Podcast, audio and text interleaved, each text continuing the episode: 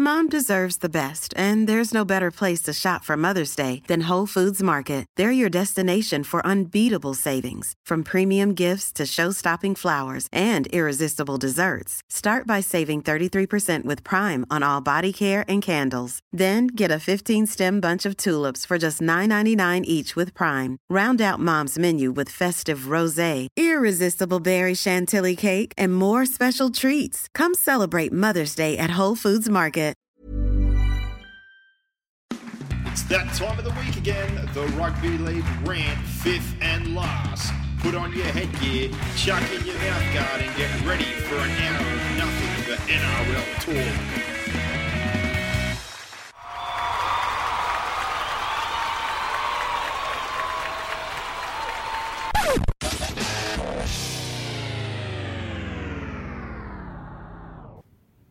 And here we are for another week of the fifth and last NRL podcast. Brock, how was your long weekend? Yeah, it was good. Good times. Good times, yep. Had a couple of days at the footy, had some beers, some family, a barbecue. Plenty of uh, good times over the weekend. Catch up with a few people. Yeah, it was good. Footy was good.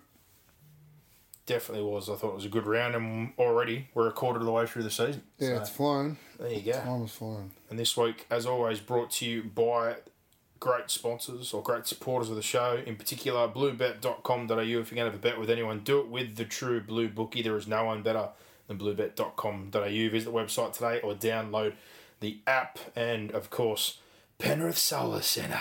Jake and the crew there. They can save you plenty of cashola if you jump on board. Get yourself a system today. Help your back pocket, help yourself, and put the savings back in. Um, jumping in, set of six, going to take a bit of a different approach tonight. There was there's a lot going on. There's a lot of things we've already talked about in terms of the six topics, six tackles, six things we could talk about.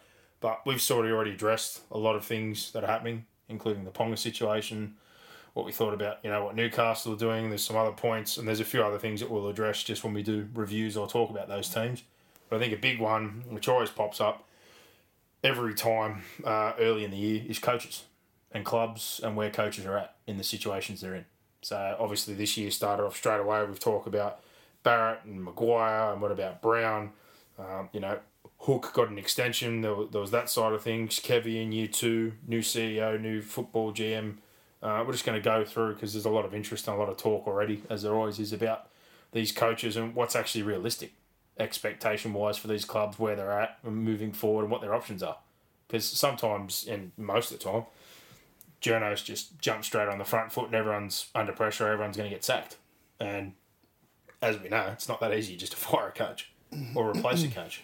Yeah, well, someone's going to finish first, someone's going to finish last. Yeah. And you've got to be realistic in some situations. So you hear some noise and you're like, really? Already? And then there's other situations you look at it and go, well, there's extenuating circumstances. And there's other ones where you look at and go, well, we haven't even heard a peep. So uh, just one other quick thing before we do do that is one point we had here, and we always do this. Because we're a quarter of the way in, we pick our top eights always at the start of the year. And generally, I always ask this question if there's one team you could take back out now or one regret, who would it be? And from memory, I think basically right now we're bang on the money in terms of six or seven of the teams. I think the only one we both had, who I'm sure we'd agree would take out now, is probably Canberra. Or would you take? Would you not? Would you stick with Canberra? No, I'd probably just leave them there. If you had to take them out though and put someone in, who would it be? Probably the Gold Coast. Probably the Titans. I Yeah, I, I don't know. There's still 18 games to go, so there's a lot, a lot of water to be to flow under the bridge. I, yeah, yeah.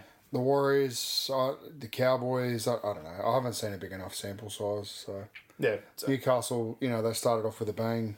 it's only a bit of a hypothetical as we do when we get to this point. Dragons. There's just a whole heap of teams there that are. If you put a gun to my head right now and said one has to come out, it would be Canberra. And who would I put in? It would be between the Warriors and the Cowboys. I thought I had the Warriors as my dark horse, not for the comp, but obviously to be around the eight. Uh, when we did that selection in the preseason, Cowboys, I was confident would not get the wooden spoon because I thought there was a lot of good young talent there. well, the, the Raiders are only two points out of the eight, and they played horrible. Yeah, So, yeah. But uh, moving out of that side of things and looking at this coaching circus is is a big point of interest for a lot of people. Coaches that are under pressure, clubs are under pressure. Like we've heard Barrett, we've certainly heard Maguire a lot Some people mention Brown. Like for me, it's only year two, and they've been under a pretty difficult circumstance. Hook, the extension surprised a lot of people. Kevy, year two. Um, I think the one that's starting to kind of come on people's radars, and I've said it before because he's been there for such a long period of time, but you never seem to hear anything, is Ricky Stewart. Um, so Canberra's obviously been a bit of a topic for the start of the season. Got the win week one. Find themselves losing a couple of close games since. Couple of, another win, and then on the weekend dished up a, a pretty ordinary game where again they get a lead. Second half absolutely diabolical in this patch of just continuing to play 40 minutes on, 40 minutes off, or 20 on, 20 off continues for Canberra. But what do you think about that situation? If you're looking at Canberra and people are starting to question that situation, or does he deserve some sort of pressure, or Oh, should there the- be some questions? They're they're coming down the other side of the mountain. They hit their they hit their peak. it's nine years now that he's been there. Yeah, but that's what happened. That's a cycle. So he built them up, got them to a grand final, uh, got them to a prelim, or a couple of prelims. And yeah, for whatever reason, I, I know that you know Hodgson's injured and Fogarty's injured, which is, you know, taking their steering wheel away basically. It's early in the year. Like, does he deserve to be under pressure? I don't know. Like they've lost some, they've lost some close games. I don't know. Like, and then who are you going to put in? And, and is he is the coach that comes in going to fix the problems that they've got? The problems that they've got aren't coaching, from my you know, in my opinion. But you know, people go, well, he's he's been there nine years, so let's make a change. That that seems to be the way that things generally go. But yeah, I, I, I don't I don't know. Me, I, I wouldn't be touching Ricky Stewart. I, I'd be having him there and let him bring through this next crop of youngsters. And if he can't, you know, if they can't sort of buy into the type of coach he is, or if things aren't working with some of your younger players, then I think you've got an issue. But I, a lot of the players he's butting heads with and moving on and having issues with are guys that are probably just past their best or aren't playing as good as what they were in those years where they were competitive and top four players. I, I actually feel for Stewart at the moment. I think he's got some players there that aren't pulling their weight and aren't quite playing up to what they were and what he's probably come to expect. Yeah, I think he's also brought some of it on himself, especially a lot of what happened last year. I think at times, you know, what you sort of put out there or what you feed, and that come to bite him on the arse with Papalii and a couple of senior guys last year. Um, but I also look at another thing, and he's heavily involved in the contract situation down there, and obviously has a lot of say in what happens at Canberra when he did the initial clean out, the build back up, and I think he's made some poor decisions. If we're talking about contracts, like we're looking at Jarrod Croker now. That's not just him, though. No, no, but he has a lot more say. He's one of those few coaches that does have a big say in contracts. So Jarrod Croker, his deal, playing cup at the moment, got a couple of years to run. Like that's a big chunky salary cap just to be playing New South Wales Cup. There's got to be Well, he's playing cup at the moment. There's got to Coming be back something. from a big injury. Yeah, well, they tried to medically retire him, but they couldn't. So Hmm. I'm looking at it going, well, if you can't get that done, that's a big. But you can't back a contract because a guy had a significant injury. You never know what sort of injuries they're going to get. You've got to. Let's put him in a position now where, yeah, they've. You still got to put some perspective on the length of the deal they did. That they extended on top of a deal that already had years to go. Yeah. And then you look at a, a deal. He's a club captain, and at that point in time, they were playing in grand finals or competing for grand finals. So, the Papalii extension, you know, they got that done. Um, obviously, that situation right now, it's not the greatest. I think at the moment, I don't can't remember if it's been done. I think it might be getting close to being done. There's, there was talk around Tapine situation, getting him extended. Um, we obviously had what happened last year, like you said, clashing with a couple of guys that moved on. Bateman, Williams wanted to move on. I think your bigger question here is just those sort of decisions, the direction they're heading, and what do you think of the squad as you get the most out of the squad? I don't think Canberra's a bad squad. I think they should be doing a lot better than what they they, don't are. have, they don't have a halfback. Well, they don't have a halfback, but They've got a kid there that's learning in first grade. I he tried to get rid of Hodgson, so I know Hodgson's out right now, but he was all but gone in the off season until Tom Starling got in trouble. Mm. So my question again there was like, well, what was their plan? They're just going to go one out with Starling, were they? And hope that Trevelyan or Well, they could probably not. They would pick have somebody up, but they tried to pick somebody up and they couldn't do so. So I, I don't know, but he's got a lot of older heads there. He's got a lot of guys locked in. He extended Whitehead as well last year. I think he started the year pretty slow. There's a few older guys there. You're sort of looking at at the moment, going, well, does there need to be a bit of turnover? And we said that last year hmm. because a couple of these senior guys, yeah, they are probably letting him down. But I also think he's holding back a little bit from what probably needs to happen. And that's if you're just going to go through another year here where you finish, you know, just outside the eight, or they have a couple of injuries and he refuses to play guys like Savage or the young fella Harry Rushton that they've brought over, or Trey Mooney, etc. At some point, you've got to bite the bullet. They let Rapana go, they brought Rapana back. They let Kotrick go, they got Kotrick back. They've extended a couple of these older guys. They were going to get rid of Hodgson, but they held on to Hodgson because what happened with Starling. At some point, he needs to bite the bullet. Yeah. You need to see Savage. You need to see Rushton. Like, th- there needs to be some sort of spark plug here. There's got to be some sort of change. If they're going to wait and dilly dally until they get to the point of the year when you get Fogarty back in and think that's going to fix everything, I don't think Fogarty's a home run either. Fogarty's a good seven, but with what they're doing right now, he's not We fixing. haven't, you haven't seen it. Yeah, but he's not fixing that situation. Seven's not. But he'd certainly make it a lot easier. He might help, but their forward pack needs to be better. A couple of those senior guys need to be better. The patchiness, the errors, and the discipline in their football, a halfback's not fixing all that. So, Yeah, well, I disagree. I think it'd help, significantly help. um, and yeah, the Hodgson situation again, that's been brought up a few times now. It was like, well, they were happy to ship him off until Tom Starling got in trouble. So I don't know. But in terms of stay, I'm with you in terms of who you, who would you replace him with. But I think there needs to just be a decision made here. I think they've sort of been in limbo for almost 18 months now about what direction they want to head. Because I think there is some good young guys there. He's put a little bit of faith into some of those older heads. He had some issues with them last year that you'd hope would have been resolved for this year, but it seems like at the moment it's a few of those guys again that are letting him down. So at some point, I think he needs to make a hard call and get a few of these young guys in. Um, Yeah. But in terms of his situation there, I think it's a pretty particular job. And if you were to move him on, I don't know who you would put there. So for that reason, similar to you, I think this season with what's going on, that's one thing. But next year, if they were to miss the finals and things to be anything like they are right now, he'd be gone. If you had three lean years in a row and you refused to make any changes and you're stuck solid, there'd have to be something that changed. Um, Todd Payten was one that was mentioned after the first year.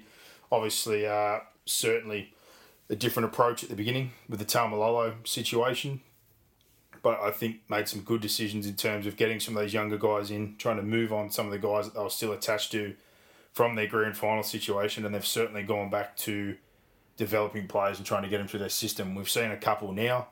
They had some pretty good results in the junior competitions at the back end of last year. There's a few more pushing through.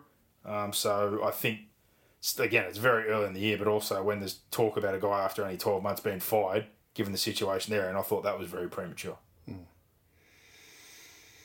Yeah, I, I don't have a real strong opinion on Payten. I yeah, I disagree with a lot of the stuff he did last year. This year he's getting some good results early, but yeah, I'll see how the year pans out. It's a quarter of the way through.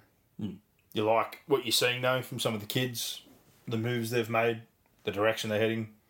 Yeah, I just I'm not sure on who they've played. Uh, I, I thought they played really well against the Broncos, but again, you know they played. Who have they played? Canterbury, Brisbane, Canberra twice. Who else have they played? Roosters, Roosters they got smashed. Uh, so yeah, I yeah, I'm not too not too sure. I think uh, yeah, from what we've seen so far, they've been impressive. Definitely, they, they've been certainly a lot better than they were last year. Uh, but yeah, it'll just see how see how the year wears on and when they play some stiffer opposition. Hmm. But in terms of, like I said, the blueprint or where they're heading, I think it's not a bad situation that's unfolding. Like if you get through this year, again, getting some more football into those guys, getting them close to that 50 games that we talk about for a a lot of young players. Well, it's going to take them two years to get to that. The Taumalolo situation looks a lot better. He's back to playing his best football. Holmes is looking a lot better, back playing in the centres, and they're starting to sort of roam a little bit as well. So I think in terms of the few big question marks you had, you're sort of saying, you know, things pan out quite well at the moment. I still think there's a little bit of a question in terms of what you do long term now with their back five and their halves. I wasn't sure how Chad and Dearden would work. It's actually worked out really well At the moment, for Dearden. Um, but in terms of one, I don't know if I'd be so keen to throw a Hammer straight back in at fullback. I think Drinkwater's got more strings to his bow than what you've got with Hamiso. And then your decision whether he was to go into the wing or the centre positions at the moment, he's got Hiku who does a pretty good job, and then you've got Felton and Taulagi on the other edges.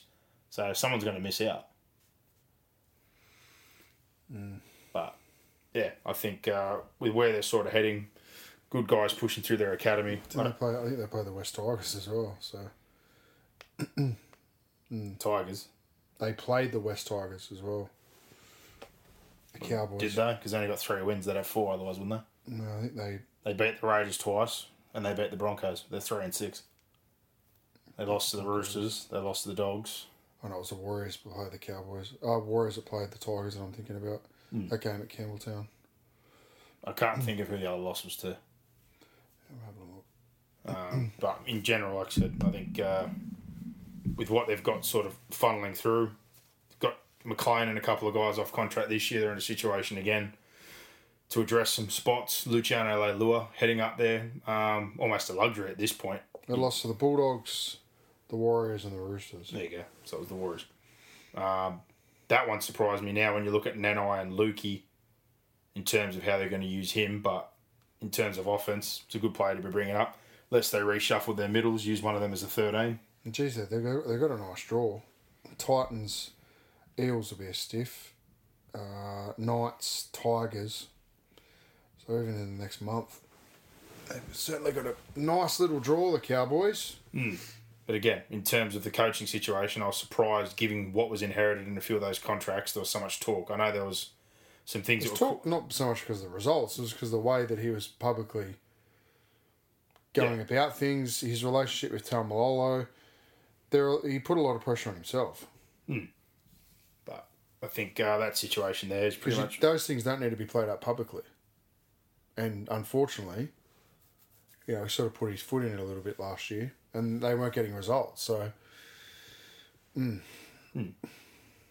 So I don't think he's under any pressure in the situation he's they're in. Um. That's and one again where I think you you're have not to under give. pressure when you're winning.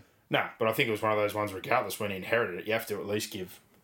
I Two to three that's, years that's to fine. sort of let it that's unfold. fine, provided that you're not torching players publicly and you know going about it the way that he was going about it. I think again that he brought that pressure on himself. Yeah, well, we could say the same thing about Ricky Stewart last year, leaking things. Well, he's earned the right. So, Ricky Stewart's very different. He's not a rookie coach. He's someone who's won a comp, been to grand finals, coach state of origin. Like it's it's different, different beast. Hmm. Uh, the Hook situation, they got a win on the weekend. One that plenty of people were looking at when he was brought in originally. Talk about building up the juniors, heading through the juniors. We've seen pretty much a bit of the opposite side of that so far. He's relied on some older guys, brought in plenty of veterans that he used to have a bit to do with at Brisbane, brought in some other guys for the old money ball theory, um, and is pretty Yeah, he's quick tried to work the cap, hasn't he? pretty quickly gone away from some of these young guys that you think would be the blueprint for you moving forward. No, He's got he's had to work the cap because he's got guys there on overs. Hmm. Well, he's they've probably moved, paid a few guys overs as well since he's been there. So. yeah, but they've moved a few out. You'd think you'd be smart, like we said, to what is actually your future. What is the point of playing and buying a couple of these guys for twelve months and just rolling forward? Like at some point, again, you have Yeah, to sit we have this conversation every week though. Yeah. and make your mind up. But Yeah. the extension baffled me. We, we're both firmly in the corner that those young guys probably hmm. should be playing first grade, but he's the coach, and if he thinks they're not up to it, then you know he's got to live and die by the sword, and he's going to come under pressure if they don't. The players he's got there don't perform. Simple as that. So he's back in the experience, but hmm. I'm naturally... I know where my I know where what you know where I'd be, yeah, well, and I, it's not where he is, but it doesn't mean that that's right. naturally intrigued well. by this situation, especially now that Flanagan was off the staff and is now back in at a higher level. So that situation to me is just is very strange. But the fact they extended him before a ball was even kicked off pretty much straight away made no sense either because I just don't see who was going to come in and poach him or off a pre-season why you'd go okay off what we finished up last year losing you know last six or seven in a row. Like let's just see how this year pans out first off we're heading in the right direction and what you do with these kids. But now they've put themselves in a situation where take away the, the win on the weekend if you're heading in the direction you were and he's not playing those kids and a couple of guys are getting a bit uneasy and you're worried about the way forward, you've now got yourself in a position where you're going to have to pay half a million or so to get out of it. Mm. But this one I can see a little bit of pressure on because I think a lot of the selling point to start with is I've been at Brisbane, I've been at Penrith, I've worked with juniors, I get guys through systems, I get those guys to play first grade. And so far, it's been pretty much the complete opposite of that. It's been a lot of veterans, a lot of older heads, a lot of guys you're looking at going, all right, they're on the back nine. What's sort of the blueprint here? Where are we going? And now the fact, like we said, that Flanagan was out off the staff and is now back in at a high level at the club. I don't know that one. Uh, that one I think is a bit of watch the space, and it's going to take a little bit to play out, and then obviously they have to take into account the situation with the payout Yeah. if they want to go down that road. But Good yeah, luck. I don't know that that sort of situation and the hiring and where that all was in the first place. Like we said, I thought Mary was in between a rock and a hard place when you've got the board, a guy doing your recruitment for you, and people. Again, when we talk about circumstances, picking your team for you, that, all those things are wrong if you're a head coach. So, I don't know where that one's going to head, but that's one I could see a bit of pressure. Um, you know, they get the win on the weekend, but it's against Newcastle, so I don't really see that as a great relieving sort of win. But if they go on and lose the next three or four, they've got the Roosters this week. I don't think their draw looks like that. If we get to mid season and they're say three from twelve and things aren't looking too crash hot, I think they have to definitely consider what they're doing. Um, and again, harsh as it sounds, because again you're going, oh, well, you just said before for those other guys, it's year two. This is also a coach who's had a couple of runs at a couple of different clubs now, so you sort of know what Yeah, you're well, they getting. knew, they knew what they were buying when they when they went and got him. Exactly. So So, if you're not happy, a lot of people questioned it, but really, you should allow him to do what he wants to do Hmm. if you've employed him. Rightly or wrongly, I know there'll be a lot of fans going, okay, I don't understand what we're doing, and, and we can see that perspective as well. But from a club perspective, if they've signed him and you know he's out, he's laid out the plan. This is what I'm going to do. This is what my plan is. Then at least let him. If you've backed it, then let him see it through. Yeah. Uh, Kevy, year two, and we knew that there was going to be a bit of change last year. I think similar deal with what you said in Payten, but in different circumstances. I don't think he did himself any favours early doors in terms of what he said. We should be playing finals. I saw this problem. We can turn it around. Rah, rah, and then not too long after, it's like, oh, well, look what I've inherited. Look at these players. Well, you know, look, we had to get rid of these guys, or he moved on these guys. It's like, hold on a minute. You, you've moved on some of these blokes. You've made some of these changes, and some of the early comments probably didn't help him out, but they definitely did the right thing in terms of a restructure. The GM, Donaghy, getting Ikin in, getting guys around him, because it was clearly way too much for him to be handling all those things and all those tasks and roles at once. So I think now he's purely allowed to focus on football. Um, they cleaned things up a little bit roster wise. They made a couple of decent signings in the off season. They brought in a couple of premiership winners. They got him a halfback. Um, to start this year, effort overall been better from Brisbane. Yeah. Um, you see some positives there. Can definitely look at the situation and see some improvement, but you're also still seeing too many patches or too many moments there where I guess they leak points. They're not in games for long enough. And probably the same problem that people were complaining about before. You're looking at some of these guys going, when's the penny going to drop? Yeah. We've been looking at a couple of these guys for three or four seasons now. And the only consistent one that seems to be there every single week is Payne Haas. Staggs, the last two weeks has been good, but the first four are on the back of big money. Not the situation. So I guess when we sort of said this last year, because we weren't big on, I guess, the Kev hiring in the first place, is they just need to, plain and simple here, it's not about finals, it's not about premierships right now, figure out that with the transition of their squad, with these guys, with the changes they've made, is he the right person to develop them moving forward? Or was this just a pressure hire? Because obviously, like we said, Well, management the, again, the proof's going to be in the pudding.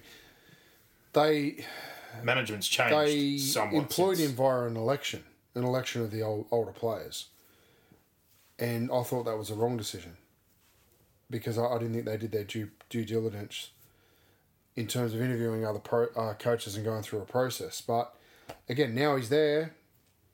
You sort of got to let him let him go.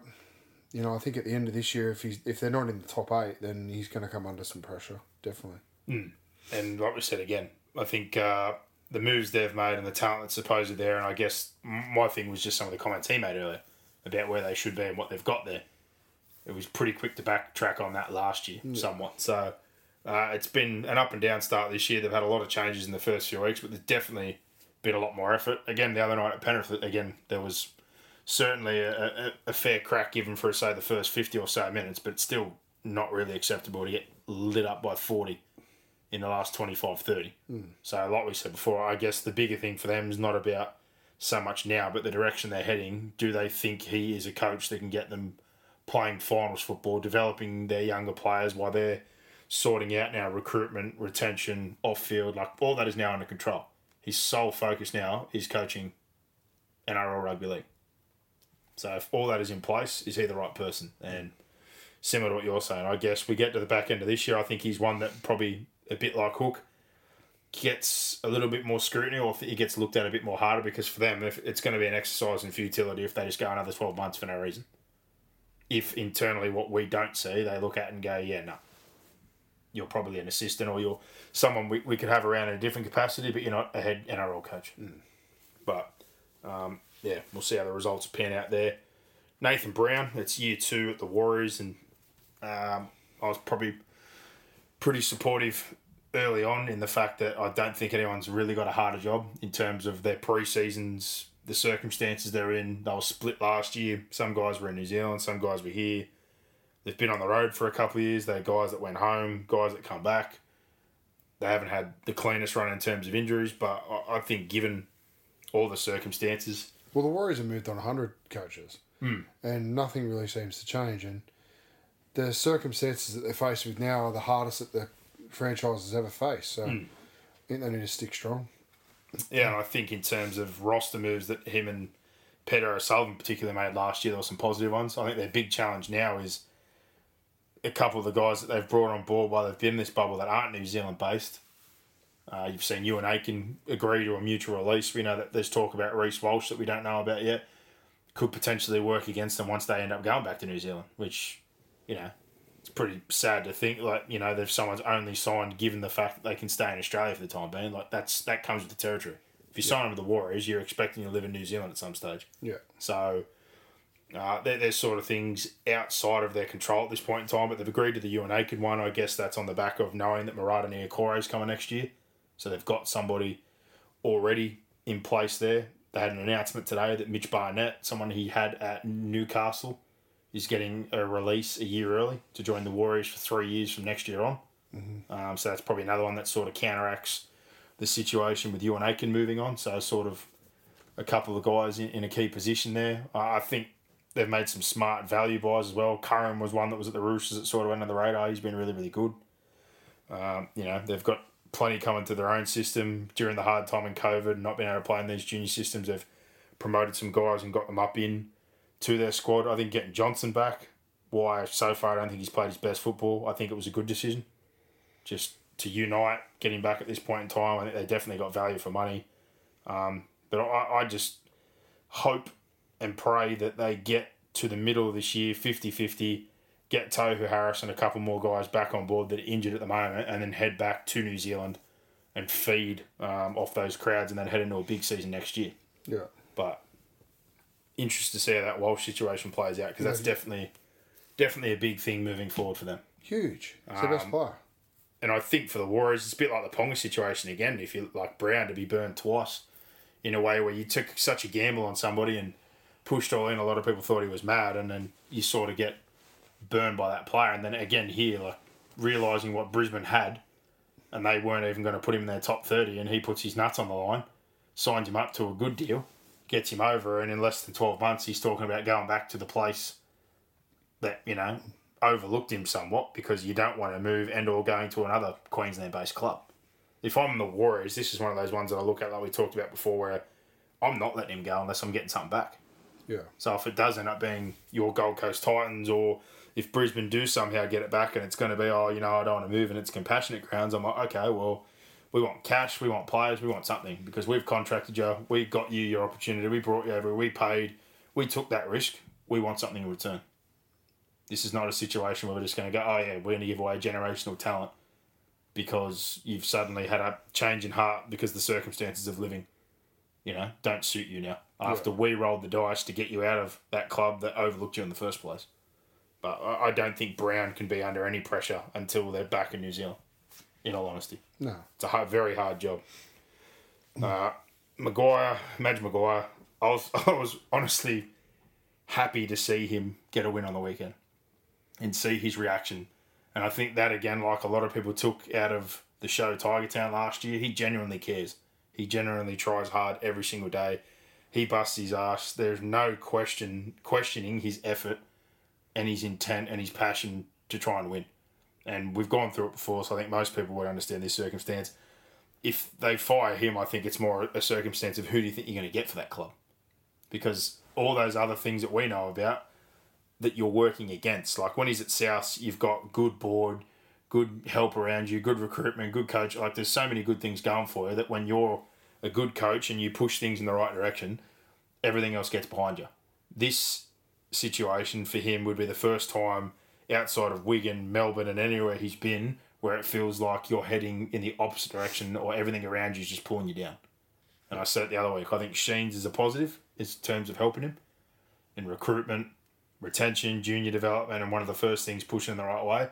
But for four years, I'm not going to defend all his recruitment decisions, but that's also part of the situation of being at a club like the Tigers. I think a We lot of you can get. a lot of things have been working against him. Of course. So our bigger question here, like we said before, you fire someone like him there, you're not getting a veteran, you're not getting a top of the food chain coach. You'd want to be very much sold on a rookie.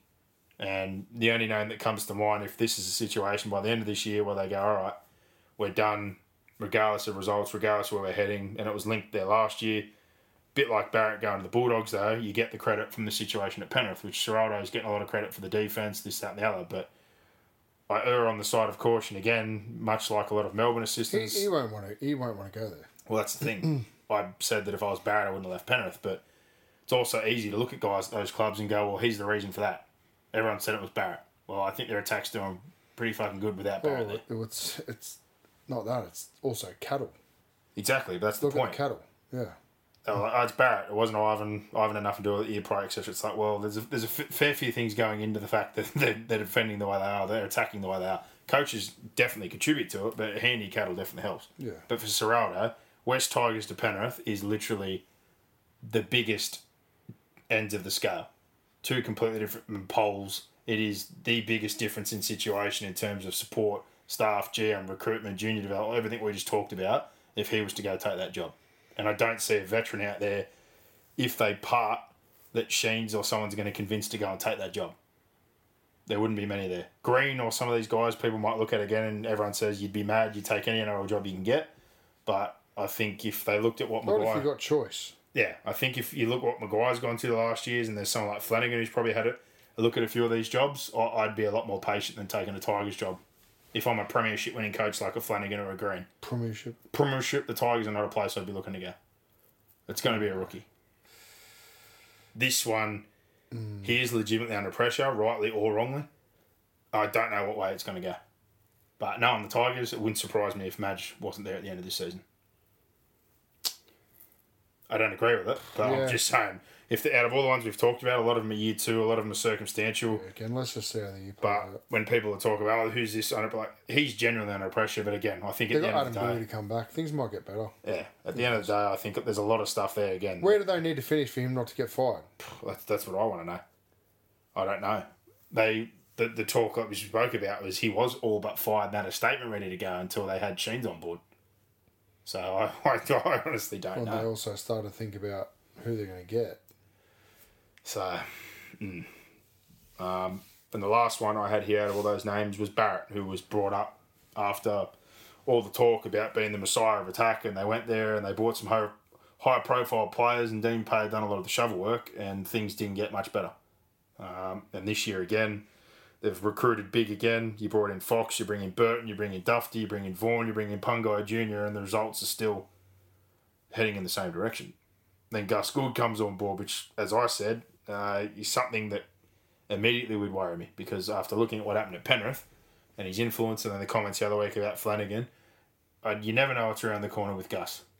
You never know what's around the corner. But if you're Barrett and you've heavily recruited for two seasons, is this a possibility again that he's one of these guys that maybe doesn't get a third year out of hmm. all these guys we're talking about? Because circumstantially, I don't think? I don't think anyone's recruited Look. Gus has said he's our coach. I'm backing him. Da da da. That's what he says publicly. You just got to trust what he says publicly. Hmm. I don't know what else you can do. You can speculate all you want. Their results aren't going to be great because they're not a great team. Again, like a cattle, yeah, cattle's cattle. So they're going to struggle. Again, where do they need to finish for him not to get fired and not to be under pressure? Well, they're gonna. They're probably going to be bottom four. They're one and five at the moment. So they're, they're definitely going to be in the bottom of the eight. And it also it also comes back to what are the expectations of the Bulldogs in terms of that roster. So they think it's a top eight roster, because if they do, they're they're kidding themselves. Hmm. I think a few fans had higher expectations than what they probably should have. I, I thought I thought they would have finished ninth to twelfth. yeah, That's where I expected them to finish, and they sta still may well finish there. But at the moment, they're not playing like a ninth to twelfth side. Is that coaching or is that cattle? I think it's probably more cattle than it is coaching. and that's the question we come to again though. With a heavy recruitment drive for two years now, do you think he's getting the be- the most out of what he has? And I think that's the question with a lot of these teams. Or Well, they might be one and five, but they're certainly competed in a lot of games. Hmm. But outside of all those, not we said under pressure, I guess the bigger thing is what we said. Who are the candidates? So I think your, your big name that's been there for a year and a bit, that I'm waiting for to emerge for a job once a good job comes up, is still Shane Flanagan. I think Flanagan would be one of the best hires if there was going to be someone getting hired.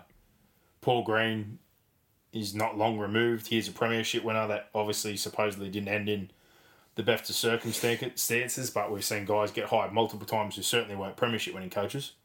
Uh, and then in terms of some rookie options that have come up, we know Ciraldo's name was mentioned in line with the Sharks to try and get him over there to be an assistant. He was mentioned with the Tigers before they held on with Madge Maguire, and then probably the other name that's on the periphery after a couple of years over in the Super League, doing a little bit of what Holbrook did, where you coach over here, then you go probably get your opportunity to, to run a club. And at the same club, mind you, uh, that was where Holbrook was, wasn't it? St Helens Yeah. is now Kristian Woolf.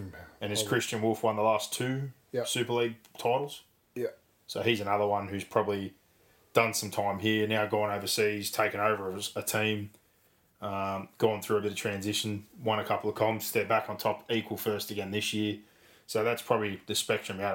I, I can't think of many other veteran names that are in the limelight off the top of my head besides Green and Flanagan um, that have been removed in time. You, you could say McGregor or Kidwell's another guy. Like, there's a lot of guys that sort of out there have been in the periphery for a while, but yeah, I think you're probably two big veteran names would be Green or Flanagan, and then two of your, your rookie sort of names. Ciraldo's the one who's obviously had a heap of hype around him for a long time now, and the other's probably Woolf, who's taken a step overseas to try and show that he can coach and run a team and be the head honcho, and he, he's had success.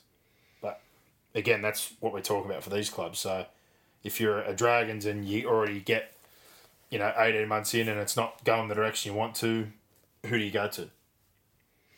Do you know that it's going to be a Flanagan or do you go with a rookie? Or if you're the Tigers after four years, are you confident that you can move on from Maguire and get a Green or a Flanagan to want to come there? Or are you sold on one of these young guys and you're going to give them the time again to reset again? Or if you're Brisbane, who is a very big club, um, and you do look at Kevin go, right, this is not working. Was Paul Green the option who was supposedly involved in the role last time, but didn't really get a look in? Or is Flanagan somebody that you look at and go, oh, look what he did at the Sharks? Building that junior pathway and getting guys through and building a sort of style that we think we can be successful with. This is the thing that we're talking about. You've got to look at the situation, look at the players, look at what's going on at the club. Have we given, you know, this person all we can give? Are they maximising, you know, with what they've got in this situation? Are they heading in the right direction? And I think for a lot of those guys, probably second year, there's only one or two that are probably a little bit more under the microscope just because of where they are and the jobs they've had previously. But yeah, there was some questions around about a few of the other guys. Um, I don't know. If you had to say right now one person that won't be coaching at the club at the end of the year, Oh, Madge is the it'd obvious. be Madge. And I think again, Only I'd only say it because they're they're last, and he's he's probably the longest tenured, isn't he? And besides they tried Ricky, to fire him last year. I, I got no idea. everyone else is two years. Stuart's not getting fired. Stuart's nine, but there's been questions like he's never come under the gun. They've only made the finals two of those seasons, or like they've got to a grand final, they got to a prelim, etc. So three times, sorry, out of the nine. So a lot of people are saying, well, if it doesn't work out again this year, what are we doing? But same deal like we said, who you're replacing it with? Who wants to go down to Canberra? I think it's in a pretty good spot to be honest. Um, barring one or two moves, you could probably make to get things back on track. The hardest thing for Canberra though is if you're not producing talent or you're not bringing it in from spots like when they were with England for a few years, it's pretty hard to get a marquee to go to Canberra. Um, similar to these situations, but yeah, we've had a lot of talk recently. A lot of people have messaged, a lot of people have asked about coaching situations, hiring, firing. Again, there was a few that we didn't agree with initially in terms of who they hired, but I think you, you basically admit defeat if you're a club, if you're firing someone within two years, I think, and you're basically putting your hand up and saying, well, we did make a mistake. But the most obvious, I'm with you, it's probably Maguire, and a lot of that, again, um, circumstantial and where he's at. Out of anyone in terms of these guys that are at a club that are only year number two, that I think a lot of pressure will come just because of the clubs, just because of what who they are and where they are. I think it'd be the Dragons or the Broncos. There's a lot of noise around both those clubs all the time, so um, yeah, that's sort of a deep dive in, into the coaching hmm. circus. Hmm. But yeah, and then your options are probably what we said there. You, you think of anyone else off the top of your head that would be coming through that's a veteran or any rookie coaches you know of? No. Woolf, Ciraldo, Green, Flanagan. That's probably that next cycle. Yeah, they, they don't tend to give a lot of young guys opportunities. So And I know probably a few people are sitting here listening going, well, you haven't mentioned Jason Ryles or a couple of these other sort of assistants. I look at them and just think they're in a situation similar deal. They're not going to take a job unless it's a really good job. I think a Ryles, who's at the Roosters right now, will be sitting on that apprenticeship, much like Fitzgibbon did, and he was at Melbourne. He was mentioned for the Melbourne job. I think there's a few guys out there you won't see take a job. when does Adam O'Brien come into pressure? Well, that's another one that hasn't really been mentioned given the situation. But is this year three? I think he's under pressure, especially if they don't keep Ponga. It's not, it won't be a good indictment on him as a coach. Probably a lot hinges on his future around what Kalyn Ponga does. well, two years of the finals, beaten week one. It's you know it's it's taken a step further from what Brown's done building that side up, but they haven't really progressed. And then mm. I guess on terms of what you're saying on top of that, moving on from Pearce, they've definitely had some injury issues this Yeah, year. Yeah, they certainly don't look like they're going up the ladder. They're They letting like Barnett go. Some of those kids that we've been waiting to come through, and a lot of really pushed through since Brown did that first cycle. So, yeah, you're probably in a fair circumstance. I guess for him, I think he'd get a bit of a pass for this year, though. Finals two years in a row. Pearce gone, Brailey Achilles. The Ponga situation's more club induced than it is him. They gave those clauses in that situation away, but I think if uh, they miss the eight this year and they head in next year missing a couple of troops and don't bring many on board, it'd be year four. He'd certainly be looking down the barrel if uh, they look and go, well, this pathway was rebuilt. We had some guys here, and we've slowly gone backwards. So I think similar deal. He probably gets a pass mark for this season. But I think next year, if uh, they're out of the eight, you're right. He'd certainly be one who's looking down the barrel as well. But there you go. Bit of a deep dive into coaching um, for a lot of people that are asking about situations and hirings. And again, it's just not that simple to go fire a year all the time. Fire this guy, I've lost a couple of guys, fire. It's okay. Well, where do we go from here? And then what's the knock on effect in terms of internal staff and physios and trainers and assistants and structure and junior pathways and development? It's a really big thing. But I guess on the flip side, we said, if you think you've made a mistake very early on in the piece, I think you're better off just biting down your mouth gun. And that's why when you hear stuff, you know, about Brisbane, were hesitant to give that extension, you know, and they've ended up giving it, but there's supposedly clauses we don't know about. And then you've got the Dragon situation where they give an extension, but then you're already hearing them talk about release figures. You're like, well, what are you doing then? It's not really stuff you want to be hearing less than just over 12 months into having a coach come on board. Yeah. And there you go. There's a deep dive for our set of six to kick off this week. Let's review the games brought to you by bluebet.com.au. Cowboys Raiders. The old adage of the faders has come back in, Brock, and not in a good way. Round one, we seen them buck that trend where last year they kept losing those games and they stole one back off the Sharks. Um, and then they had a good comeback against your mob, the Titans. But since then, there's been a couple of poor performances, and this one, 12 0, pretty dominant the first half. Some opportunities they didn't take advantage of in the second half. They just fell They had a lot of possession. First half was possession, so was second half. And they were two pretty average teams, really. Um, yeah, the, the Raiders just don't look like they can score points. They're they're missing a driver. They rely heavily on Wighton, and yeah, they're just missing someone to direct them and organise them around the field, which is a true reflection of where they're at as a as a team at the moment. Cowboys are good enough to come over them in the second half, which was good for them, obviously. But um, yeah, as I said, I think they've had some favourable favourable teams to face in their draw. So I want to see them play some tougher sides and do well against them before I push all in on the Cowboys. But yeah, Canberra in a world of hurt at the moment. They don't have points. They've they've got players who are in key positions not in form. They're really struggling at the fullback position. Wighton, yeah, he's not the man to lead you around the park. So, you know, he's a little bit one dimensional, but that's who he is. He needs he needs middles rolling forward, and he needs a half that's going to direct the team around. And you know they're not getting a lot of impact out of nine because they're not they're not rolling through the middle. So it's, it seems like an easy fix for Canberra, but it's actually it's actually not. Well, I actually think Until you can find some dominant middles. They've that's the biggest thing though. They're not consistent across the eighty. They started off dominant. Tapine and Papalii are rolling. Starling jumps out, scores an easy try. He's probing that gets Jack on the front foot. I just don't think they can play for eighty.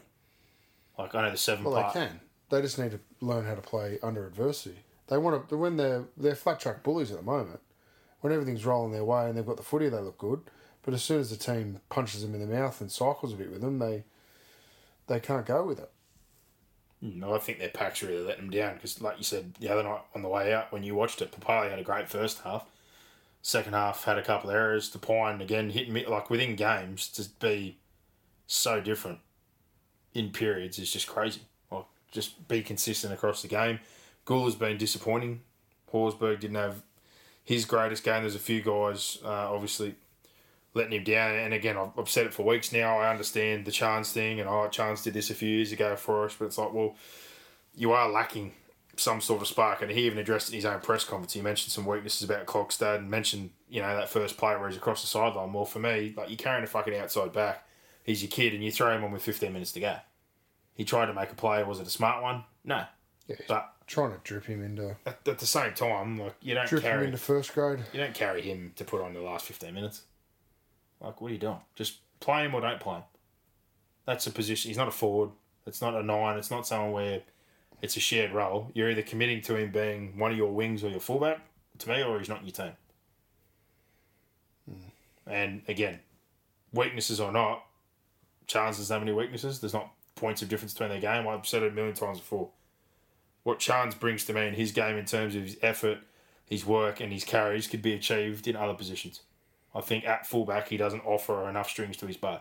Savage, despite all his weaknesses, has speed to burn, can ball play, can put a kick in for it. Like, there's going to be errors, there's going to be, you know, things go wrong, but given where they are right now, I'd rather see him playing at one, just throwing caution to the wind and, and bringing something different for Canberra. Because right now, Jack's doing everything, like you said, off his own bat at times when they do roll forward and Starling can get out. But other than that, there's not a whole lot happening. They need a spark plug somewhere. Mm. And I, I don't see how the wing's going to solve that for him where he's just going to get bashed carrying out of yardage. I want him in the backfield behind every ruck, playing as the one. They got Rapana there this weekend. He's leaned on him a few times before. I know three or four years ago, or you know, we saw patches where he played there when he had younger legs. I don't know if that's the move now. It might work for a few weeks, but he's not going to maintain that for a whole season playing fullback. Not at this point in time. So this is again what I'm saying. When do you make the decision? Just transition now. Put Savage in. But um, Cowboys, some signs again. Uh, at least you know hanging in. They didn't crumble. They had some good periods of their own there.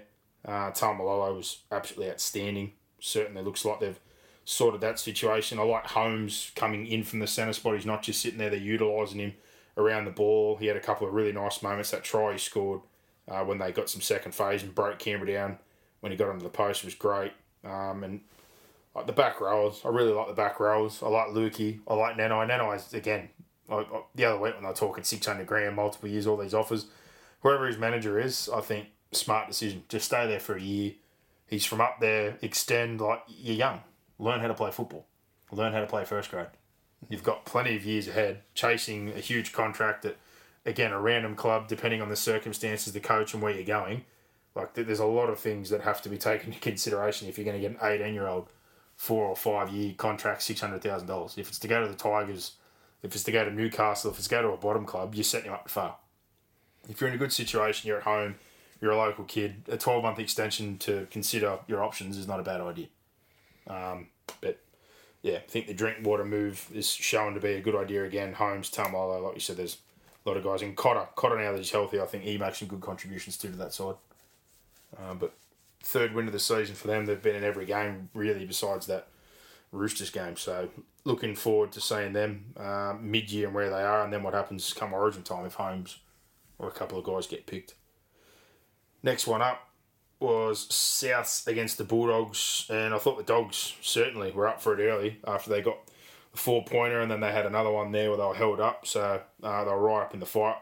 South were fairly loose, uh, but that sin bin really flipped the game on its head. That led to three tries.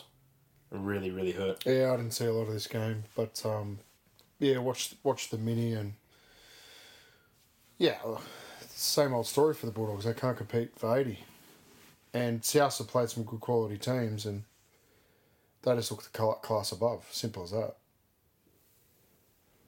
Yeah, I think you can talk about the sin bin all you want, yeah, well, I don't think that was going to make the result any closer.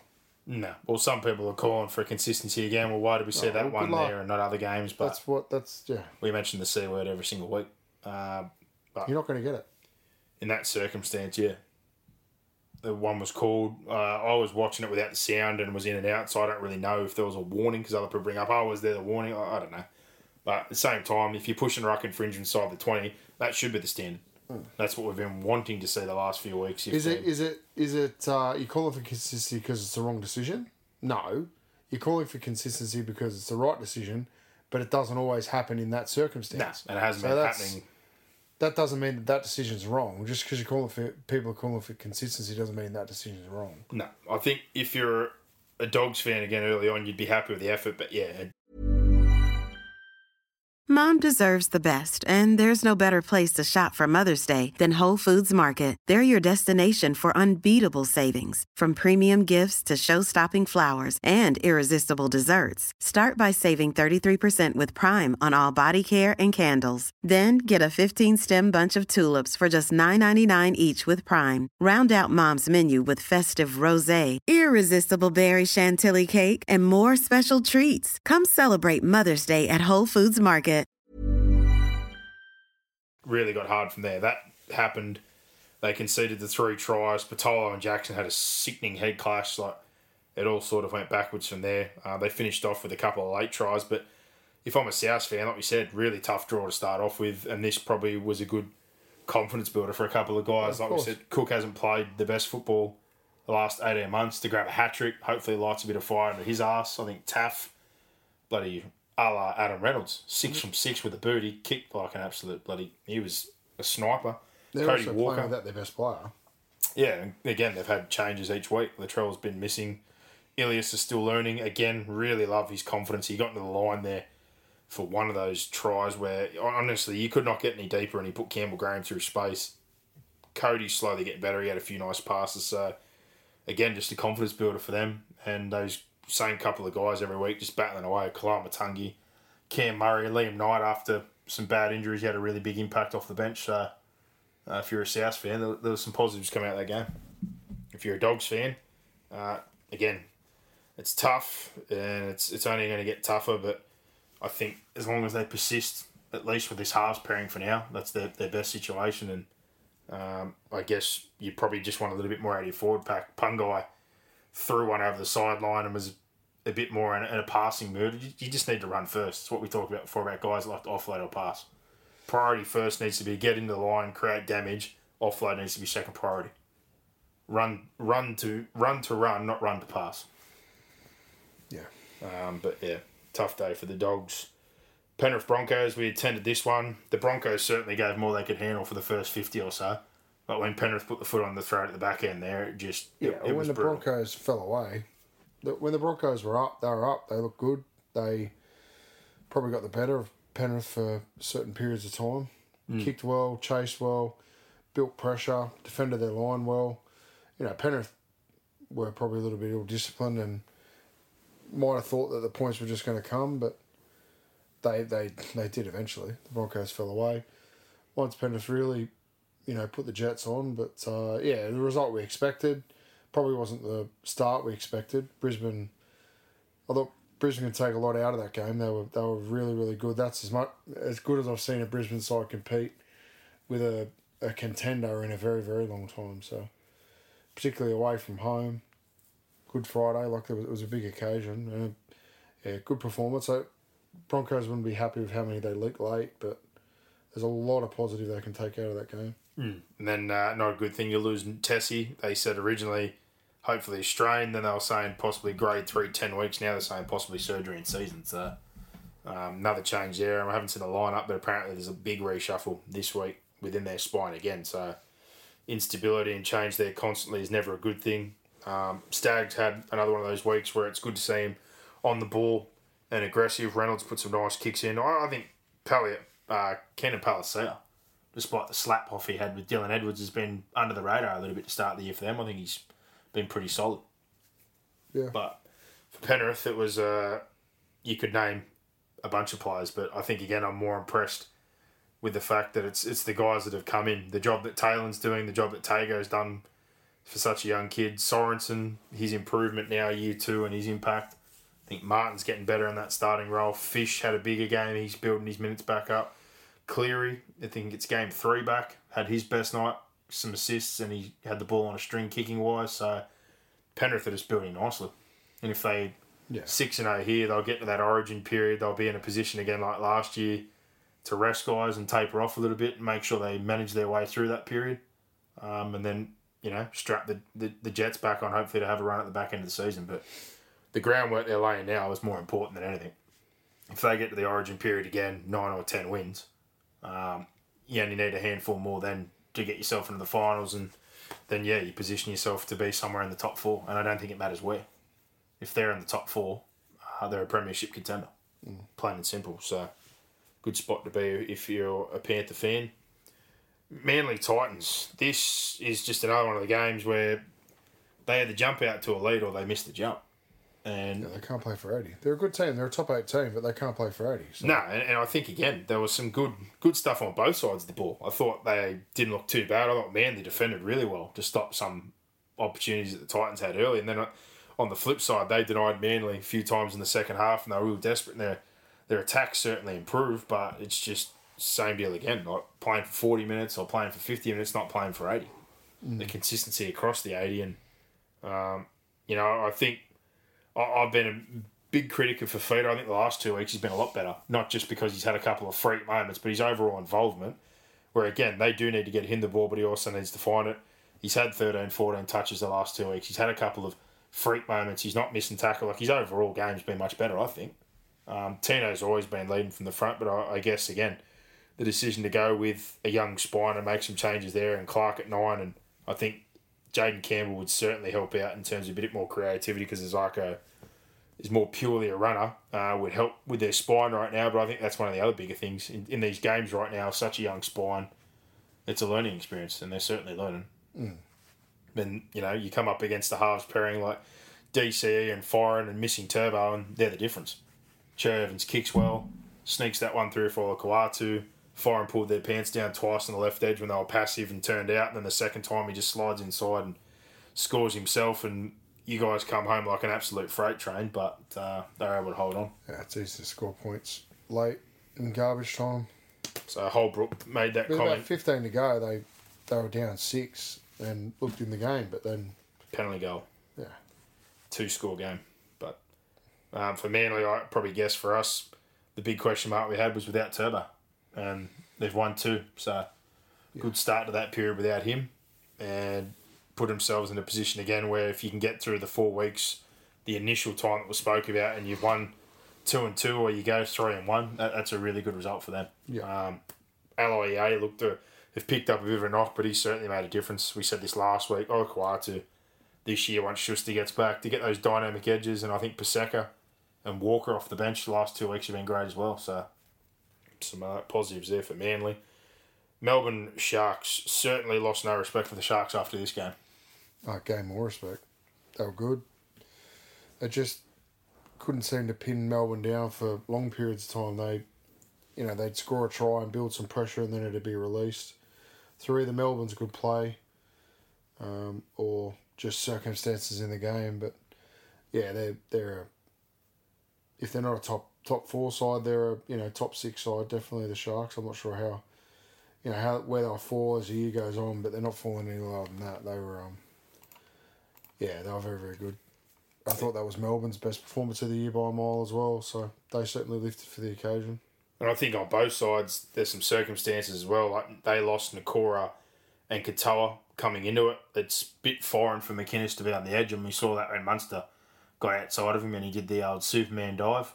Um, they lost Ueli, which looks like that's going to be an extended period, and Dale got KO'd early. And then you look at Melbourne. Melbourne come in without the Bromwich brothers, and then prior to that, Tui hasn't played. Welch has done his Achilles, and I think Bellamy sort of mentioned in the press conference after that he was really happy with his starting 13 because he didn't really want to lean on the bench, and they didn't. No. They gave a couple of guys 15 minute stints, a 20 minute stint. I think Alec McDonald was the only guy who got a full, you know, two runs in a middle rotation there. And he asked big minutes of Nelson, who's generally only playing 30s to 40 max. He played 50 plus, I think. Um, Smith played in the front row. So a lot was asked of a few guys there, and they certainly delivered.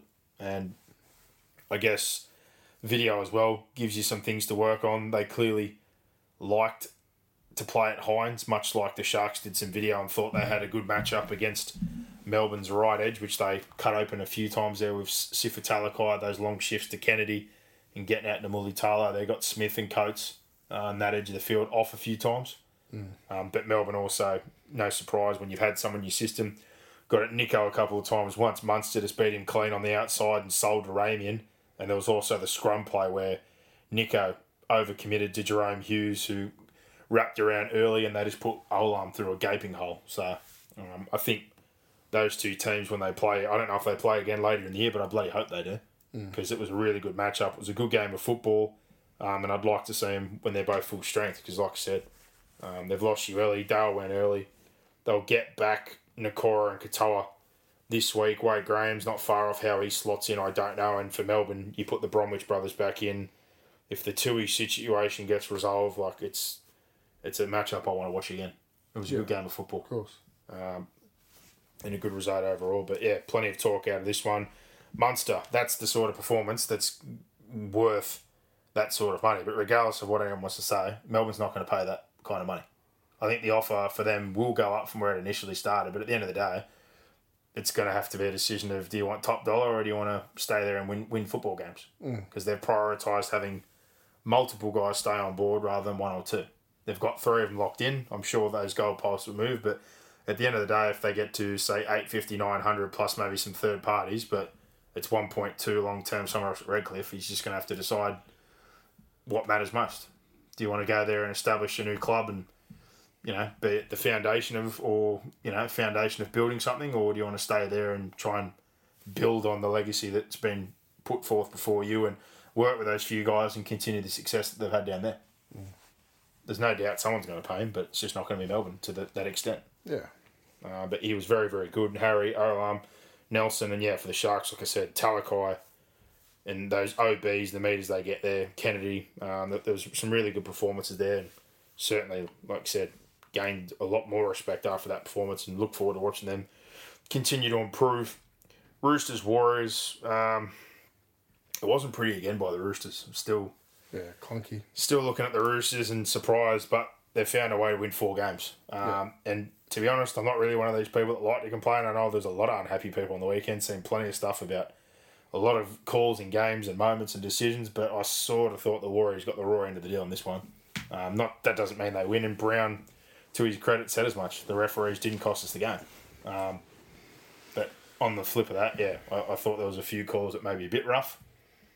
Um, I thought Teddy possibly could have been bin that moment there. Definitely is one where you look at it and go, well, that's a possibility. But overall, uh, I look at the Warriors and go off what I said before. I think there's been some good moments, but there's been some instability early on. But same deal again this week. Like Lodge misses this week. He's in and out every single week. When's Tohu Harris coming back? Get those couple of guys in there consistently with Fonua Blake, who's a top three prop, you know, in the competition and one of the best on his day.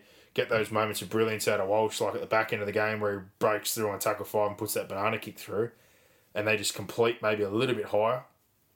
If if they're an eighty percent completion team with their yardage, their pack, and a couple of those guys back in, they're a danger to anyone on any given day. Yeah. No doubt. But similar deal to a lot of teams. Consistency across the 80 minutes, week to week, and stability within their lineup, which hasn't been there, given the circumstances they're under. It's hard week to week. But I just have my fingers crossed that their health stays solid until they can get a Tohu Harris back on board, get Shaun Johnson back up to speed after, you know, an injury shortened year last year, and then find yourself a bit of balance and, you know, have Walsh Tavita Harris, him, Egan, solid spine for a few weeks, Lodge, and Fonua Blake figure, figure out their edges because they've made a few changes there. Harris, who you know is just a guy that tightens everything up, offers you a bit of second phase and link play through the middle. just stability for a good four six week period with all those guys are healthy and fine. Um, to their credit, I think they've been pretty good most weeks so far. They've been in every game, but the Roosters, um, yeah, um, I don't know. There were some changes again. They got Suaalii back in for his first game. That was obviously a positive to get a run under his belt. Watson now looks like he's out for a month with a throat injury. Verrills got reintroduced into the nine rotation. They brought Hutchison back in after dropper him to start. Um, the biggest thing for me at the moment, I think they just don't play direct enough. There's two side to side. Even Radley's starting to not engage as much as I'd like him to. Same deal. It needs to run to run, not run to pass. When they get these shift plays going, they're under pressure. They're not doing enough quick play the balls, and they wonder why passes are hitting the ground or things aren't working out as well. They're under pressure. They're probably not punt kicking in the front door as well as they did a few years ago. No, they're not. Um, so it's early, so they'll they'll uh, mold into a style. They'll work out that balance. I'd love to see, and Probably I, a, a win for the classier team won. yeah, I'd love to see when Egan Butcher's available again. I think from what I've seen, it's indefinite with a foot, but I thought the back end of last year, him coming off the bench made a bit of bit of a difference. Had some leg speed, made some impact, busted some tackles. That they just seem to be lacking a bit of leg speed. I thought the other week the move with Crichton coming off the bench was a bit of a move to try and get some leg speed to the middle and help out that rotation, which is getting a bit older. Um, then you had Toki who started the first two rounds okay, but he's injured again now. But I don't, it, it mainly seems to be to that middle third right now. They're not quite doing the job that you'd like them to do. No. Um, but yeah, Dragons Newcastle. It wasn't a pretty game to say the least. Two teams that desperately needed a win, but at the end of the day, second half, they come home with a bit of wet sail. They opened up that left edge. Moses Suli got plenty of good ball. Ben Hunt was outstanding, um, and they found a way to navigate a win. Very ballsy of Amone to jump out, play five from dummy half, and they ended up going to the hands multiple times. And Fiona, who's been really really good the last few weeks, scores that try. But it's just yeah, it, it was it was a game I think both sides desperately need to win. Um, and I guess for Newcastle, the toll's starting to add up. They lost Clune, he missed the game. Barnett, we know, suspended. Hymel hasn't played. that. a couple of young guys they wanted to use. Young got injured, Fitzgibbon got injured, Brailey got injured, they let Pearce go, Momoisea got injured every week at the moment, and they just seem to be dropping a player or two and having some changes, and the pressure's mounting. They started 2 and 0. They were overcoming any of the question marks that were over them, and then they now lost 4 in a row. Yeah. And then the situation with Game Ponga. they, game they could have easily won. Yeah. The situation with Ponga that we've been through, don't want to talk about it because it's getting an absolute flogging, but this is the- the prime example again. Straight after this, it's, oh, look how good he played. I'm like, well, he played good against the Dragons. Yeah, when they you're still on point two, you need to be the best player on the field most weeks. Exactly. And it's like, well, still didn't deliver a result, which is why we're looking at the contract, the clauses, and the whole, you know, situation and going, well, is the orange worth the squeeze in this situation? Would you rather have two or three good players or someone else on board who's at least willing to accept a contract that locks them in? Or do you want a guy you're paying, you know, the equal most money to in the competition to play his best games against the worst teams? Yeah. You need that week in, week out. So all the praise that came out of that, I'm like, fuck, you you shouldn't be expecting that every week for that sort of money. Pretty much. Um, but yeah, tough result for them. One moment I, I was happy about. Good on Tyson Frizell for fucking jersey slamming Zach Lomax.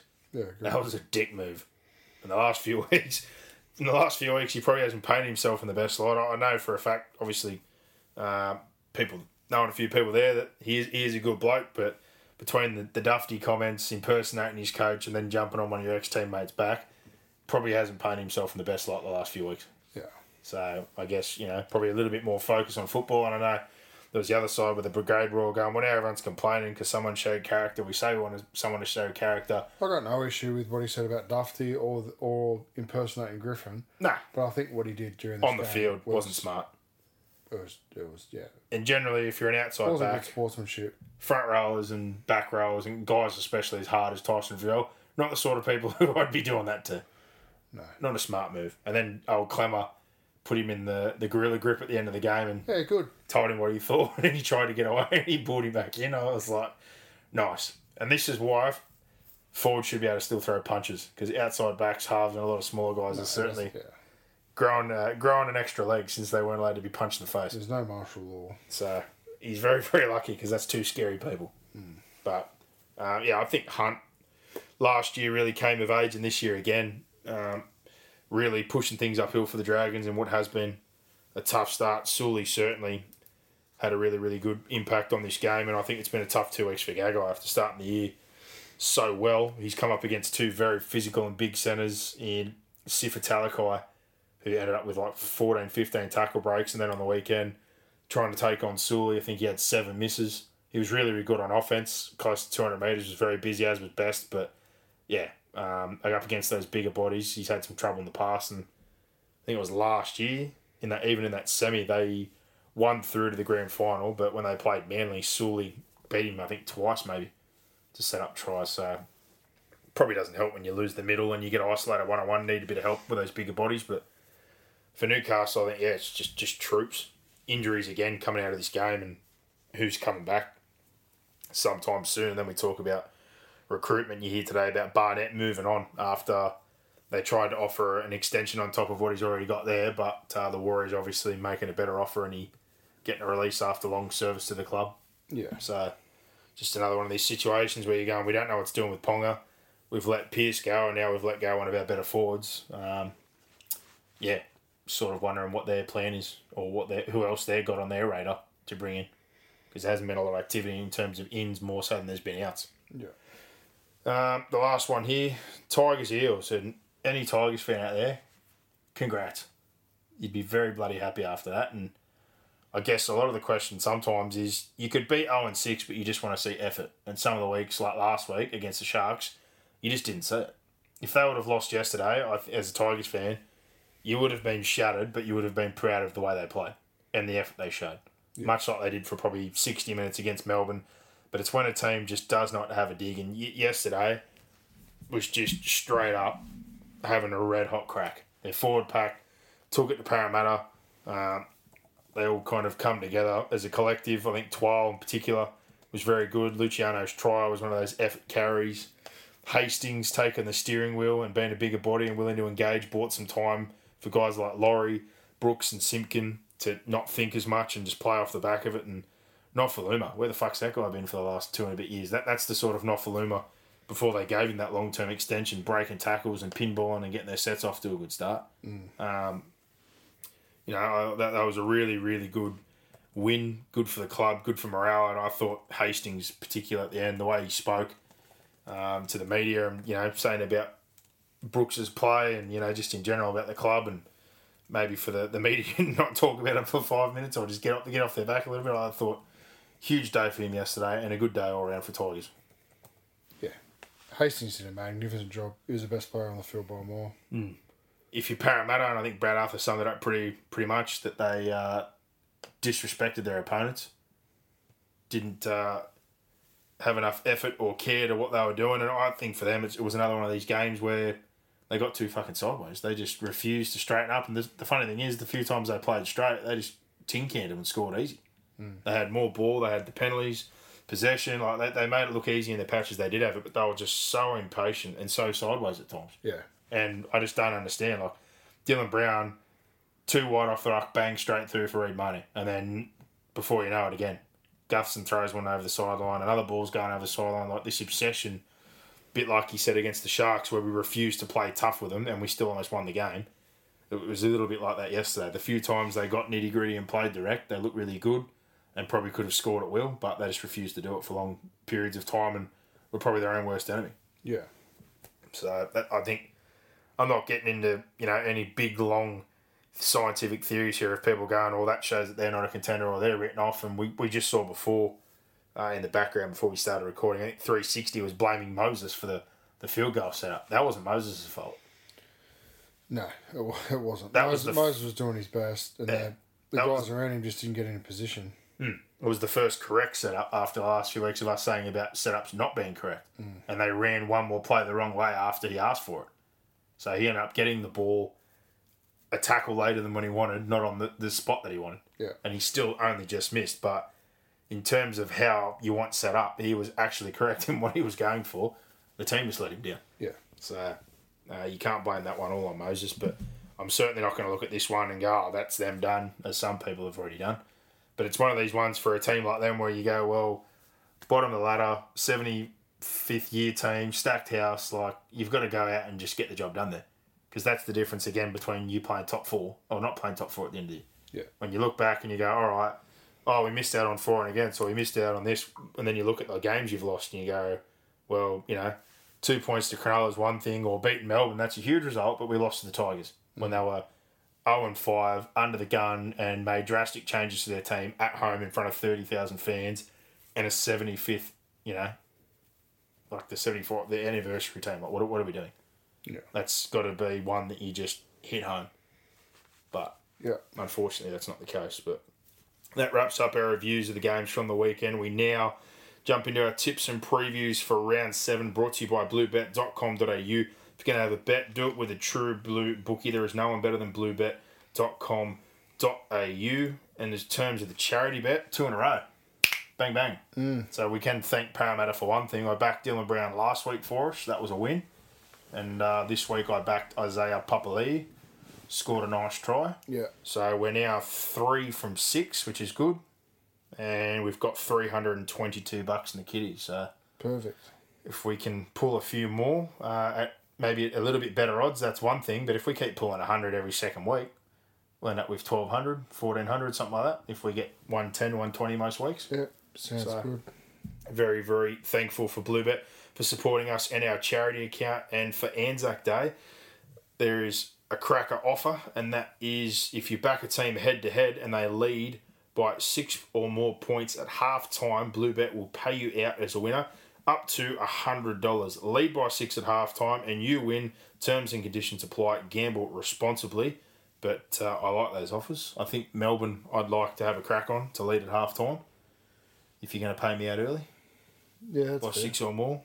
Down there at Melbourne, they, they certainly do a good show with the, the blackout they do on the lights, and the Bromwich brothers will be back in. It's it's always a hard place to go and play. I'm not sure you're going to get long odds on either the Roosters or the Storm, though. Yeah, I don't know. But uh, the other game, I don't know if I'm, I'm as confident about the Dragons and the Roosters just the way the Roosters have been playing. But if they're serious this week, I'd expect to see a bit more fire and brimstone. But there you go, bluebet.com.au. Like I said, download the app today. And if you're going to have a bet, do it with the True Blue Bookie and one that backs us and our charity account. The first game that we have off the ranks here is the Sharkies up against Manly. And uh, in terms of changes from last week for Manly, Morgan Harper's back in after COVID. Cooler goes back to the reserves. Josh Aloiai uh, is out with a shoulder injury. His place is taken by Paseka, who starts, and a head knock sidelines Kepi. So Ethan Bullemor goes back on the bench. And Martin Taupau, who also has COVID, is still out for the Sharks. Bit of a reshuffle. Dale Finucane misses with a short turnaround from his head knock. Braden Hemingway, like we said, possibly 12 weeks. That's a big blow. He's been great. Cameron McInnes gets his first start at lock. Aiden Tolman starts at prop, and Royce Hunt rolls onto the bench. Sione Katoa returns on the wing, and Briton Nikora returns in the back row. Brock, it's at the prison. Sharks. They've both got changes, and I think the Sharks have handled changes well so far. So I'm also with the Sharks. I'm at bluebet.com.au. They're a $1.44 favourite, two seventy five for Manly. Minus six and a half is the line. One to 12, 290 Sharks, 395 for the Eagles, 13 plus 274. Sharks, 690 for the Eagles. Uh, the second game, the Broncos up against the Doggies, two teams that are at the bottom end at the moment, and heavy changes in this game for the Broncos. Tesi Niu, like we said, possibly out for up to 10 weeks or longer. Pending surgery opens the door for Te Maire Martin to come back after two years in retirement after that bleed on the brain. He's going to play fullback. Herbie Farnworth is back in the centres. Tyson Gamble has now been named at 5'8 with Billy Walters pushed back to the bench. Payne Haas returns from his ban. Keenan Palasia moves to the bench. Cory Paix is starting at hooker with Turpin nursing a shoulder injury. And Tom Flegler returns from injury, uh, sorry, from suspension. Ryan James drops out of the side. So a swag of changes there. And for the Bulldogs, there's two changes to last week. Braidon Burns hurt his hamstring. Chris Patolo had a head knock. So Aaron Schoupp comes into the centres and Corey Waddell comes on to the bench. What do you think of the Dogs' chances here, Brock? It's up at Suncorp. it's a heavy heavy amount of changes in terms of the Bulldogs, uh, the Broncos side of things. yeah, I'm just going. They they played good footy last week. If they can replicate that, they'll beat the Dogs. So you going with the Broncos? Yeah, I'm on the I'm on the Bronx. I'll stick with the Broncos as well. I think the Bulldogs' effort was good last week. Um, but yeah, you still got Reynolds there with Gamble, so I don't think that really affects him as much. Haas is a big in. Martin at one surprised me that like, they've talked about Cobbo and all this money that's floating around from him, yet they've chose to stick with him on the wing. It's, that's a very hard place to return after two years out. Yeah. To play one for Te Maire Martin. I think I can understand that they're looking for a genuine ball playing option, someone to help, because as we said the other week, Reynolds is probably not getting a lot of link help from his six, his nine, or his one. But with Martin there, you've got a former junior Kiwi, number six, who's a good ball runner and can ball play, so they're possibly testing the waters there to see if they've got something long term. Of course they would. Yeah. But um, yeah, Haas back in, big help. But I, I think this will be a tight game. And Blue Bet, they agree with us on that one. The Broncos a dollar sixty, the Dogs two thirty five minus three and a half. The line there one to twelve Broncos 310, 340 for the Bulldogs thirteen plus two ninety five Broncos six thirty for the Bulldogs. Cowboys Titans Queensland Derby game always good games. Uh, and for this one here on the Cowboys side of things, Griffin Neame returns from concussion and Jordan McLean starts with Cotter back to the bench and Connelly Lemuelu drops out. Hamiso is back in the reserves and it'll be interesting to see, like I said, what they do there because their backline's playing pretty well. And for Holbrook, the same 17 that put in a decent effort last week, but Jayden Campbell is among the reserves again, and we'll have to wait and see if he gets a run. Um, and that one is 5.30 Saturday at North Queensland. You think the Titans can get home in this one?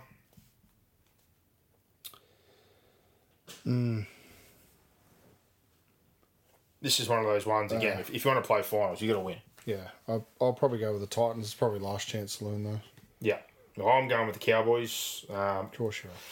But again, I think this is a good game of football. These derby games or the Queensland teams when they play each other is generally good. Um, but I think we'll see some points in this one. I think we'll see lots of points. And the bookies at bluebet.com.au have got this one tight as well. Slight favourites are the Cowboys at $1.85, the Titans $1.95, minus one and a half is the line. 1 to 12, 305 Cowboys, 325 Titans, 13 plus, 395 Cowboys, 455 for the Titans. Tigers and Souths, there's been a couple of close games between these two the last couple of years, and off the back of a win last week, hopefully some confidence for the Tigers, and uh, the same 17 as you'd expect.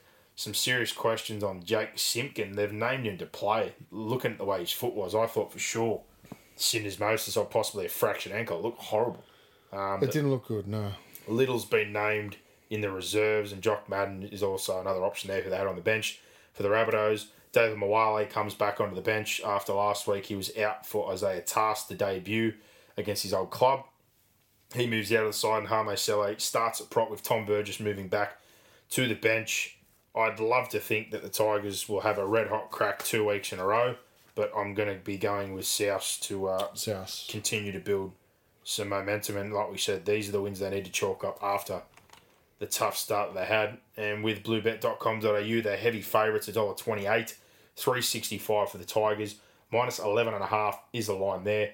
1 to 12, $5 for the Tigers, 280 for Souths, 13 plus, $9 for the Tigers, 217 for Souths. Knights, Eels, one of these ones where you look at the para again and go, you just have to bounce back in this game. You've got a team that's had injuries and been under pressure, and you bombed one of those games that you have to win last week. So this is a must win on the Parramatta side of things. And uh, for them, there's some changes again this week. Junior Paulo, much uh, lauded inclusion this week, returning from suspension. Oregon Kaufusi goes back to the bench, and Niukore, who I thought was pretty good last week, is out already. He's got leg tightness, so one game back, and he's already out. Um, Will Pez- shifts back into the centres. Hayes Perham goes on to the wing. Campbell Gillard is named despite an ankle injury that see him not be able to finish the game. And Mitch Rein is back into the reserves. Jacob Arthur rolls onto the bench. For Newcastle, Clune's named to return at halfback after withdrawing last week. Crossland goes back to the bench. Sagi to 18th man. Hymel Hunt's in the reserves for the first time. And Daniel Saifiti is listed to start but could swap again like he did last week. The Eels can't lose two of these games in a row, surely. No. So, got them to do the job.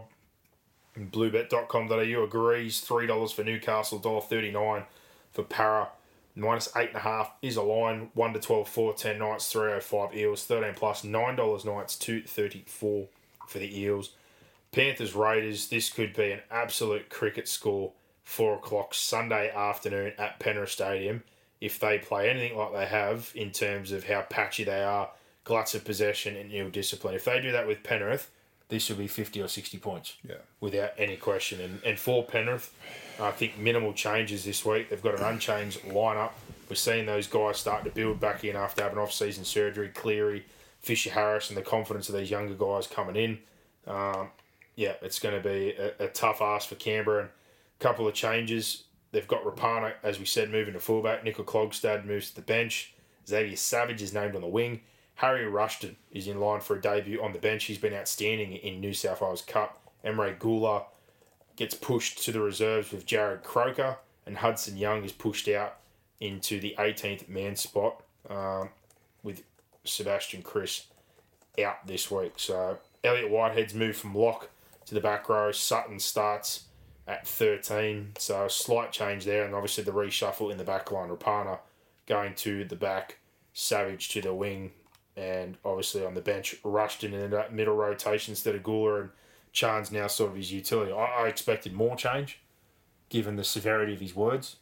Um, I know it's probably not the greatest week to do it, but I also look at it and go, well, if you're going to debut a kid like Harry Rushton this week, if you've got guys like Mooney and Webb that are doing a job for you and you've got a couple other guys letting you down, some point you need to bite the bullet. It's a bit early to push the flush button. Um, I'm not saying you get a complete flush, but yeah, if you're going to, for some of these veterans of all weeks, I would have made them face up to a team like Penrith. It's a tough initiation for a guy like Rushton to come in here, that's for sure. Um, but you couldn't make me back Canberra with your money or anyone else's money. No, I mean, Penrith at home, 20 in a row, unchanged lineup, Sunday afternoon. The place will be an absolute rabble. Yeah. Um, and it won't be a friendly place for Canberra to go to, that's for sure. And the bookies agree. They are $6 with bluebet.com.au. The Raiders, Panthers, $1.13, minus 17.5 is the line. 1 to 12, three ninety five Panthers, $7 Raiders, 13 plus $1.52 Panthers, $17 for the Raiders. Dragons, Roosters, Storm, Warriors, the two Anzac Day clashes, always cracker games. Get out to these if you can. I, I've been the last few years in particular for the Dragons, Roosters, especially while Vorney was at the Dragons, and we've done the Melbourne trip, I think, three times. Absolutely outstanding. We've done the double up once and gone to the AFL and the Storm Warriors games. They put on a hell of a show. yeah, the, Um, they're awesome days, and then to get out there and just say thank you to the veterans, just like getting to your RSL club, doing a dawn service, um, all good things you can do on Anzac Day to pay some respects. But the first one, Roosters Dragons, four o'clock at the SCG on Monday. In terms of the Dragons and changes there, they've got the same 17, but again, Sloan's in the reserves. I don't know if he's got Sullivan in his reserves yet. He's now back in those reserves as well. He's still got Amone on the outside on the bench, um, and he's kept Woods out. And for the Roosters, Momirovski replaces Kevin Naiqama in the back line. Taukeiaho comes back in and replaces Saluka Fafita on the bench, and Verrills is again named to start, but could be bench for Drew Hutchison, pending how they want to go. But no Watson, like we said, for up to a month now with a throat fracture. Um, if there was ever a day to get back to what we're saying, playing that middle football and kicking the front door, it's this day for the Roosters, and that's who I'll be tipping. me too. Yeah, And, uh, decent odds for the Dragons uh, on the outside there, three ninety with bluebet.com.au and the Roosters heavy favourite at a dollar twenty six, minus twelve and a half a line. One to twelve Dragons, five dollars, three thirty the Roosters, thirteen plus Dragons, fourteen dollars, a dollar eighty seven. The Roosters and Storm Warriors to wrap things up down at AAMI Park. Like I said, they do an outstanding job at that stadium. The whole blackout and projecting uh, the players and the light show. It's uh, it's quite an experience. And for the Storm, Papenhuyzen's name despite that ankle. Looking at the photo of that today, I, I don't think he'll play. I, I don't know why he'd play him. It looks horrendous. The Bromwich brothers will both return from COVID. Jesse back prop, Kenny in the background. that'll push Brandon Smith and Trent Loiero back to the bench with Chris Lewis and Alec McDonald dropping out. For the Warriors, Lodge returns from a side strain. Aaron Pene goes to the bench. Otukolo, the hooker, drops out. Josh Curran and Shaun Johnson are both named despite knocks to their lower legs last week.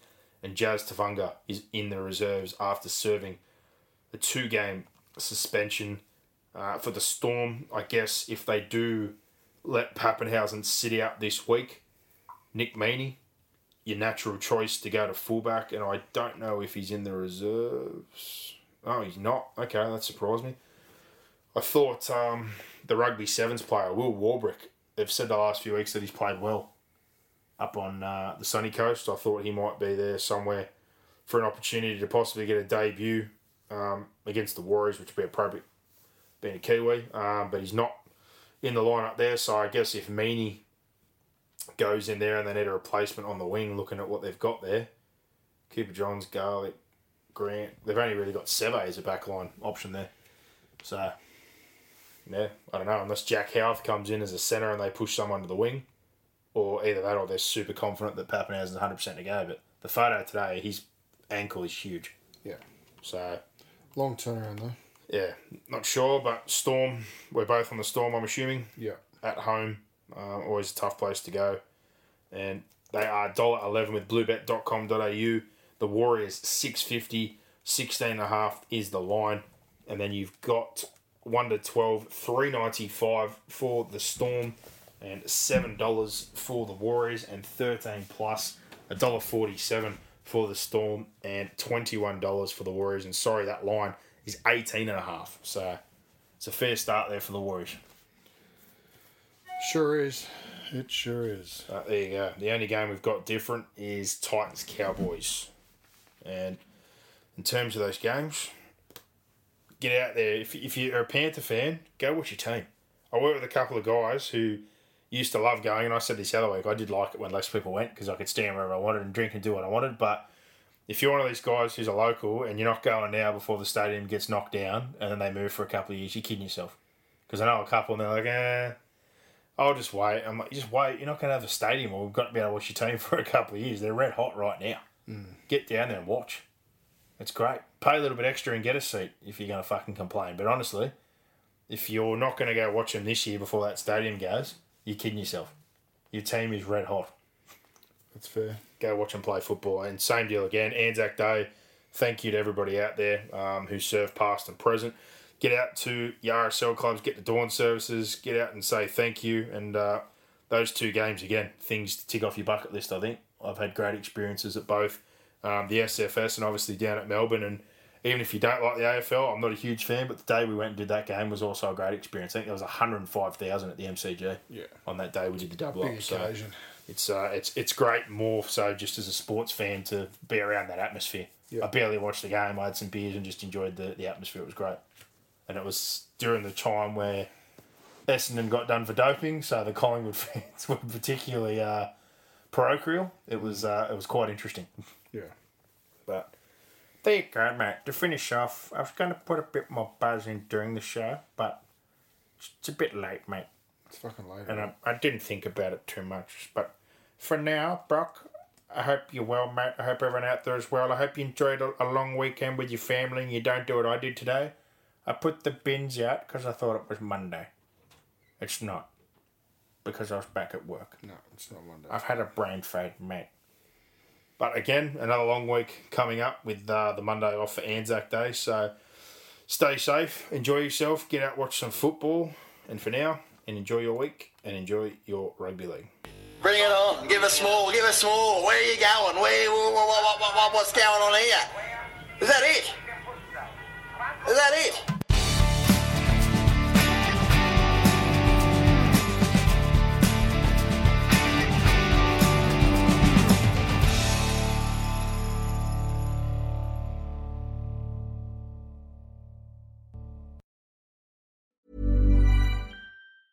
Mom deserves the best, and there's no better place to shop for Mother's Day than Whole Foods Market. They're your destination for unbeatable savings, from premium gifts to show-stopping flowers and irresistible desserts. Start by saving 33% with Prime on all body care and candles. Then get a 15-stem bunch of tulips for just $9.99 each with Prime. Round out Mom's menu with festive rosé, irresistible berry chantilly cake, and more special treats. Come celebrate Mother's Day at Whole Foods Market.